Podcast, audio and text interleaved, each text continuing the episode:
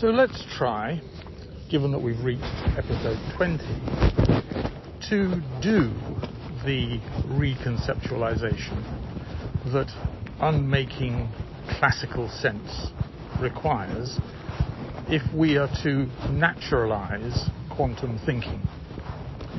Let's see how far we get. Right at the end, in, an, in really a postscript to episode 19, I talked about the reason why a particle at the top of a Mexican hat on the dome will spontaneously move and shift down in what's called symmetry breaking. But of course, most of the things that you and I encounter in the world, I think it's not unfair to say all of them, don't involve particles individually. They involve untold billions, trillions of particles in some kind of, as we think of it, solid form, some object. So wherever you're listening to this, fix your eyes on something around you that's solid. Perhaps it's the chair you're sitting on, perhaps it's the phone you're listening on, perhaps it's a window or a door or a house or a car, or it doesn't matter, anything you like. Just fixate for a moment on that solid object. And ask yourself the question, why doesn't it spontaneously break symmetry and disintegrate before my eyes? And you probably can guess the answer. The answer is because of its inherent stability, because the amount of energy that it would take to disturb it from the particular configuration that it's in would be astronomically large. You could probably break the chair you're sitting on by a simple mechanical process without too much difficulty, but you certainly couldn't eviscerate it. You certainly couldn't cause it to dissipate into its particles, or the particles from which it's made, not unless you had access to an unimaginable amount of energy, which I'm assuming that you don't. So, the world around us, when we look at it, appears as it has always appeared to us with our rather crude sensory apparatus. And it's led over the centuries from the earliest times to the belief that there are such things as solid objects that don't spontaneously disappear. So we believe in persistence, and our intuitions find it quite difficult to grab hold of the idea, as we talked about in the case of the cricket ball or the football and the Rousseau goal, that around everything that we see there is too faint, far too faint for us to observe, a cloud of excursions by which the solid objects are exploring other states that they could be in. And the reason for this, the reason why we don't see this or experience it, is that they're just so absolutely vastly massive and demand so much and contain so much energy in comparison with any of the circumstances that would be different from that state of their current uh, incarnation, embodiment. They don't change because the amount of energy needed isn't available. Put them in the path of an atomic explosion, and that's differ, different Unfortunately, those that have endured atomic blasts do find themselves literally evaporated if they're unfortunate enough to be in the full flood of the energy that is released. So, the first thing we need to do in trying to transform our intuitions is to try I know it's difficult, but is to try to deny the evidence of our senses, which are not reliable, and start to see the world as at least a little bit fuzzy, a little bit uncertain, a little bit not what it seems. A little bit given to being distributed more widely than it appears to be. So that the outcome of Rousseau kicking the ball to score the goal isn't quite as inevitable as it might have appeared in the fraction of a second when we observed it.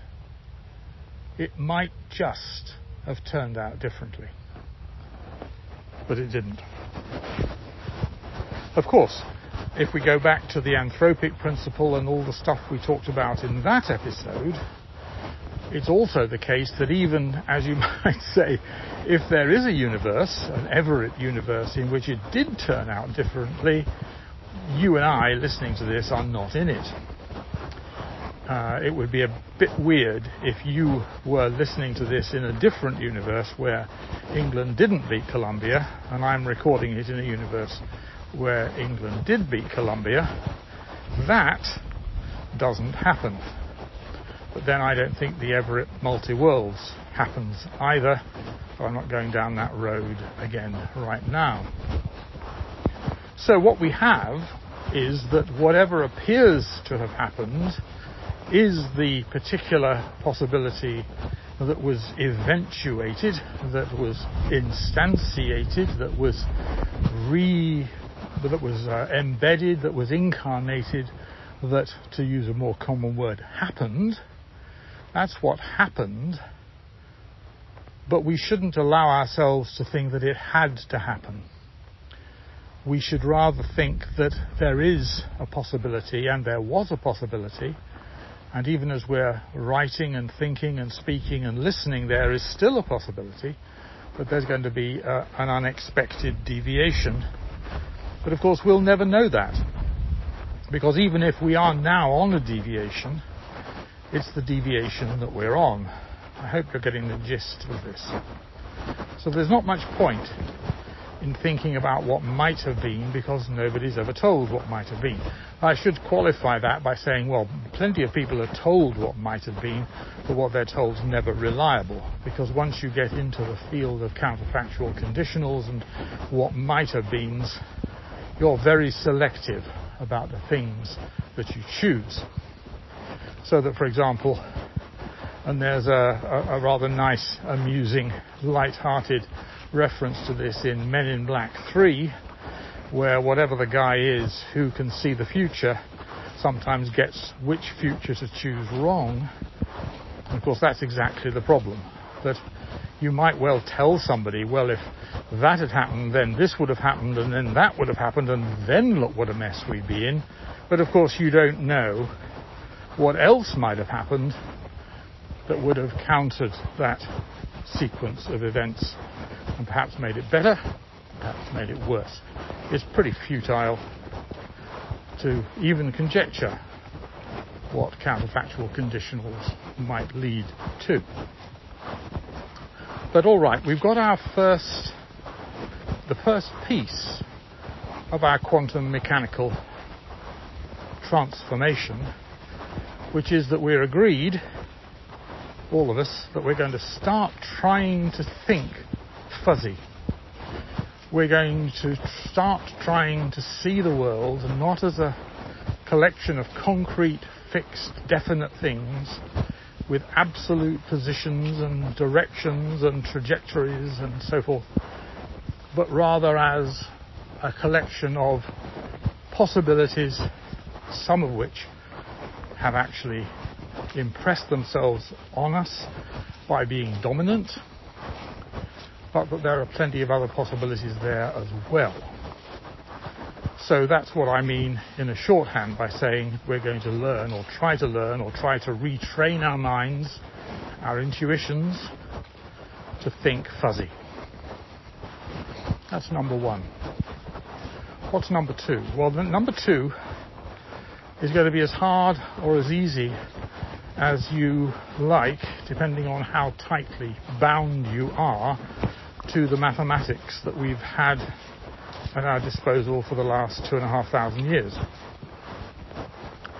Uh, we all learn this geometry, we all learn this mathematics with this algebra, we all learn this arithmetic in our very early years, and as an aspect of our acculturation, we think our intuitions, which of course here are learned intuitions, not uh, found intuitions, we weren't born with them.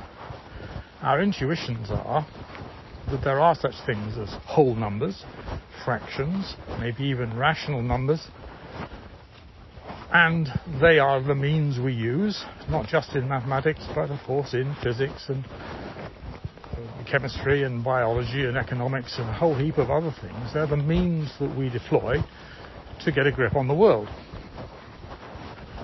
And if you're the likes of somebody like Stephen Wolfram, I think you do believe that the world ultimately is a computational machine. Well, I think I've given plenty of good reasons why that's not so, at least in my view.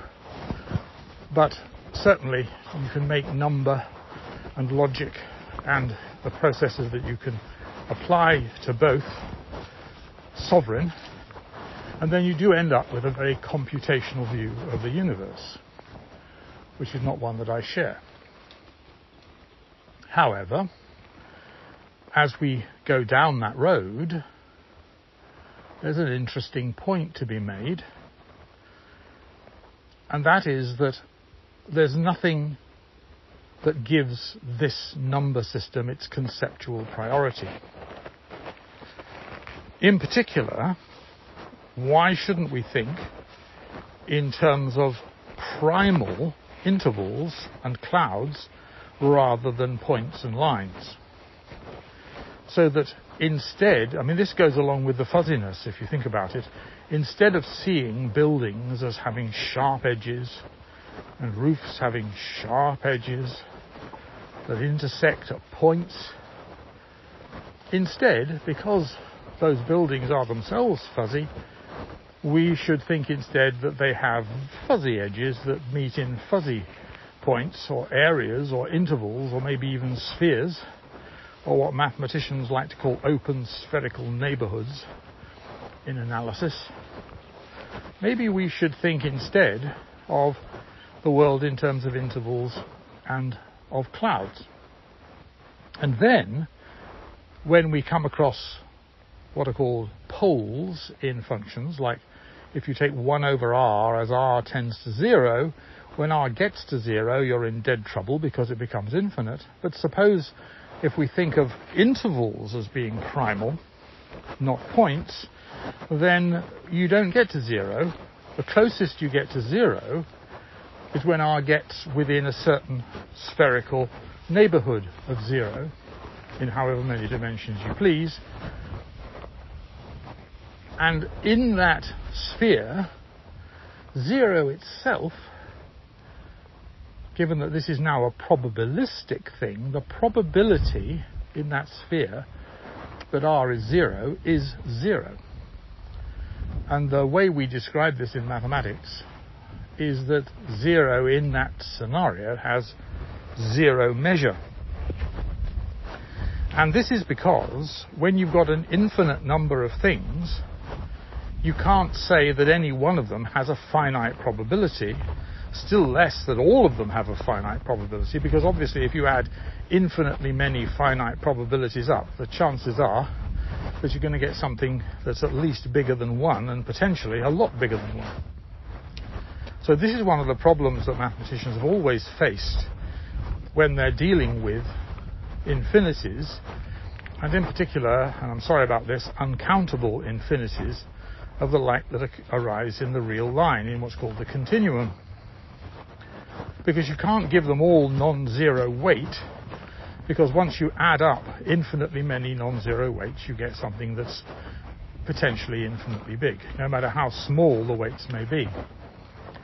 So that if you say oh I want to take I want to take uh, 10 to the minus 12 as the value of each point that's fine until I've got 10 to the 15 points and then it comes to 10 to the 10 to the 3 or 1000 and if it's supposed to satisfy a unitarity condition i.e. that it integrates or sums to 1 which probabilities always must since there's nothing more certain than certainty then you've got a problem.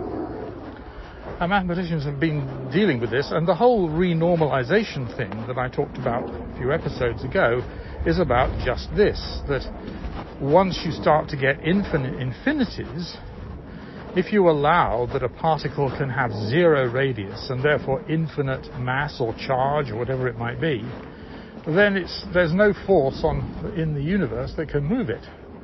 Infinite force meets immovable object. It's one of those medieval angels on the head of a pin questions. But once you allow for zero, 1 over r is going to be a problem. So let's try and get rid of that notion. Let's start to think, not in terms of points. Sorry about the planes, don't seem to have much luck. Maybe the, the, the breast pocket trick will sh- shield us from some of that too. When you've got a, a case where you don't allow r to become zero, it's only allowed to become very, very small, arbitrarily close to zero, and somewhere in an interval centered on zero but not actually zero, then what happens is that the probability that it is zero in that space is zero. And so your singularity just evaporates. Now, I don't have the mathematical ability to do the maths that might need to be done in order to justify this rigorously from an analytic point of view, but it seems to me to be a rather obvious way to avoid the otherwise rather artificial ways in which renormalization and indeed regularization are done. Although I'm still reading about this, and it does appear that some of the tricks that is, are done in regularization involve pretty much the same kind of thing. And once you get into string theory, that you might have heard of, you sort of get into the same area where instead of worrying about points, which are problematic, you start worrying about little knots of string, hypothetically, conceptually, which can be extended in space, albeit on a very, very, very, very tiny scale. So maybe we're talking the same language. I don't know enough about it. So the second thing, first thing was think fuzzy.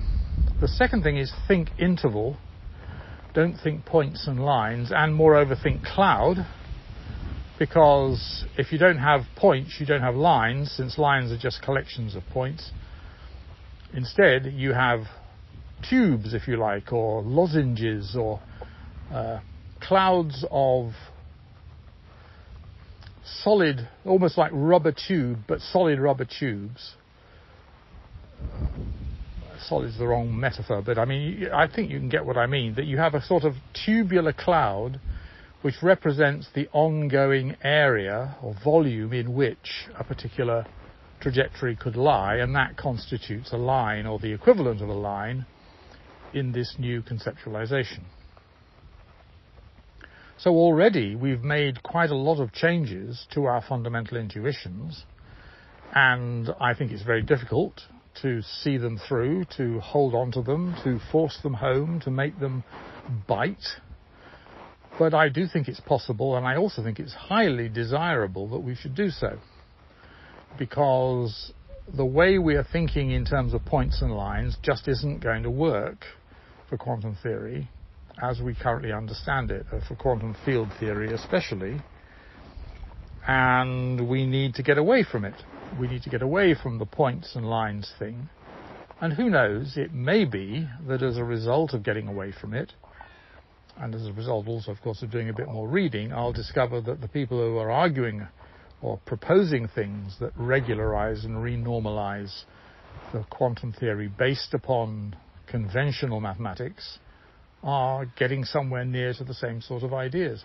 I shared all this with GPT-4 two or three times, um, and on the assumption that it is programmed not to deliver BS, just to keep its punters happy so they keep coming back for more and spending more money, it seemed rather to like them. In fact, it encouraged me to pursue the idea because it said that there were lots of other people who were similarly thinking about it and that it's not just the people who can deal with the technical side of things who are valuable, but the people who can deal with the conceptual side of things. So I am slightly, albeit slightly cautiously, encouraged by that and will therefore pursue it. No doubt making all sorts of blunders along the way, but caveat emptor applies, of course, to that as it does to everything else in this podcast. Just don't take anything I say as gospel. Take it as an idea. Take it as the ramblings of an ancient man in his dotage and uh, see what you can make of it and try and do better because that's the ultimate objective is to do better. Uh, there may well be other reconceptualizations that, well, I suppose here there is obviously a third, isn't there? Yeah, there is obviously a third, and I'm not sure whether I can sort of do that off the cuff without thinking about it a bit, but I'll mention it. We've talked about fuzzies, we've talked about intervals, spherical neighborhoods, and clouds. The how to think quantum number three has got to do with uh, entanglement, action at a distance, and connectedness. That despite being unimaginably far apart, there might well still be ways in which the quantum world is connected. And not connected in ways that require signals to transfer at the speed of light or faster, but connected in ways that are literally instantaneous.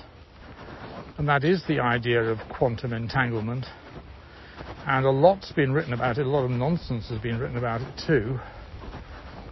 I think perhaps I might just press pause and play you a jingle of indeterminate.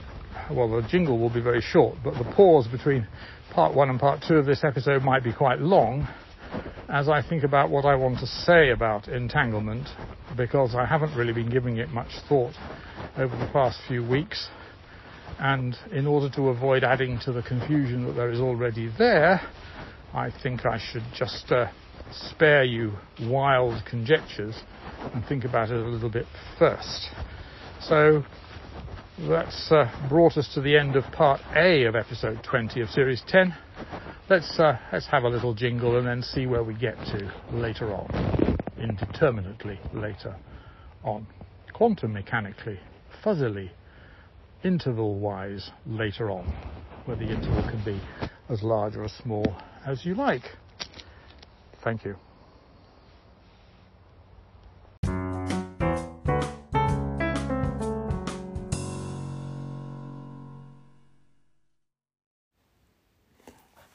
if you want to see what I've said already about entanglement, there's quite a bit in Series 6 a long time ago, especially episodes 21 and 36. In the latter, I said, and I still stand by it, but probably rather more so than even then, the kind of phenomenon that we encounter in quantum entanglement isn't as remarkable as we think it is because the presuppositions that make it seem remarkable are themselves mistakes. Because the notion that two things that are separated by enormous distances could somehow be entangled in the way that quantum mechanics envisages only appears improbable, only appears impossible if we are thinking of it in terms that are derived from prior physical theories about the universe. End of quote. And we should add, derived from our local and really very limited perception of what constitutes reality and intelligibility, the two, of course, being very much related and correlated. I also say in 36 of Series 6 the universe does what the universe does, which may seem as trite a truism as is imaginable, but meant and was intended to mean in this context that the universe is completely indifferent to whether we understand what it is doing, find what it is doing intelligible, or not. So, any suggestions I made in 621 or 636 about entanglement, long standing listeners may remember that 621 was a celebratory episode to mark the 200th episode of the whole series, in which I confessed I was going to cast off the shackles of constrained conjecture. Such long standing listeners should be should remind themselves that 621 should be understood as a counterweight to the kinds of mysticism that even physicists sometimes indulge, and indeed as a conceptual counterweight at that. There just isn't a reason to reject out of hand the notion that particles separated by huge distances cannot somehow still be part of a single connected process and as such dependent on one another. Instead, we should see them as the eruptions and manifestations of processes whose roots lie in the distant past that are only now becoming evident. And yes, there is a danger that this will be taken to support determinism, but it need not, for precisely the reason I gave then the print engineer who selects a paper from the print run and intervenes because something is wrong, one of the colours is deficient or the line the alignment isn't right, whatever it may be, may only have a very slender opportunity to influence the course of events by stopping the machines, by pressing the stop button, by swiping left and right, but our relatively new understanding of the supersensitivity of physical systems tells us that that is all we need.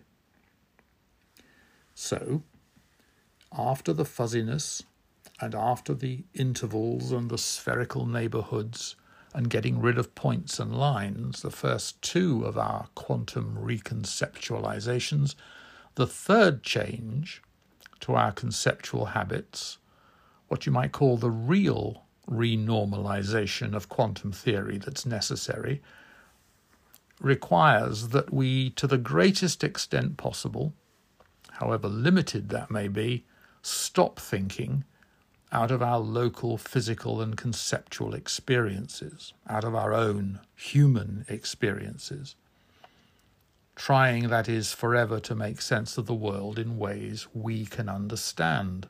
And instead, we should allow the universe to do what the universe does without slapping some inappropriate and probably premature theory on it to try to make sense of it in ways that make sense to us and that we can understand.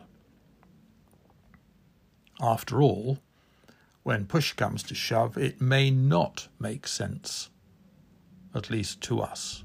It may not even be something that can make sense to creatures with our intellectual and experiential apparatus.